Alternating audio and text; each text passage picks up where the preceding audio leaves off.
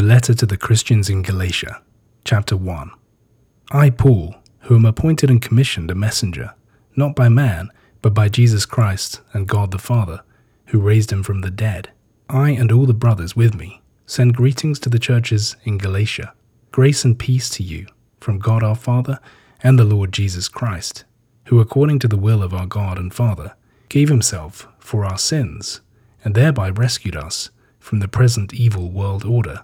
To him be glory for ever and ever. Amen. I am amazed that you have so quickly transferred your allegiance from him who called you by the grace of Christ to another gospel. Not that it is another gospel, but there are men who are upsetting your faith with a travesty of the gospel of Christ. Yet I say that if I, or an angel from heaven, were to preach to you any other gospel than the one you have heard, may he be damned. You have heard me say it before, and now I say it again. May anybody who preaches any other gospel than the one you have already heard be a damned soul. Does that make you think now that I am seeking man's approval or God's? Am I trying to please men? If I were trying to win human approval, I should never be Christ's servant. I do assure you, my brothers, that the gospel I preach to you is no human invention. No man gave it to me, no man taught it to me. It came to me as a direct revelation from Jesus Christ. For you have heard of my past career in the Jewish religion, how I persecuted the church of God with fanatical zeal, and in fact, did my best to destroy it. I was ahead of most of my contemporaries in the Jewish religion, and had a boundless enthusiasm for the old traditions.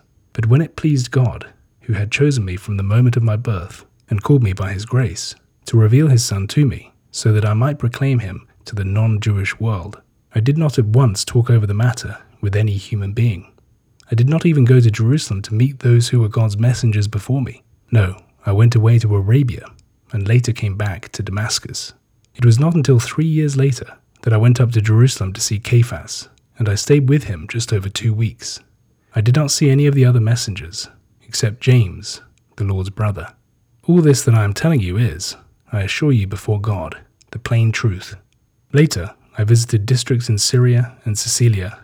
Later, I visited districts in Syria and Cilicia, but I was still unknown by sight to the churches of Judea. All they knew of me, in fact, was the saying, The man who used to persecute us is now preaching the faith he once tried to destroy. And they thanked God for what had happened to me.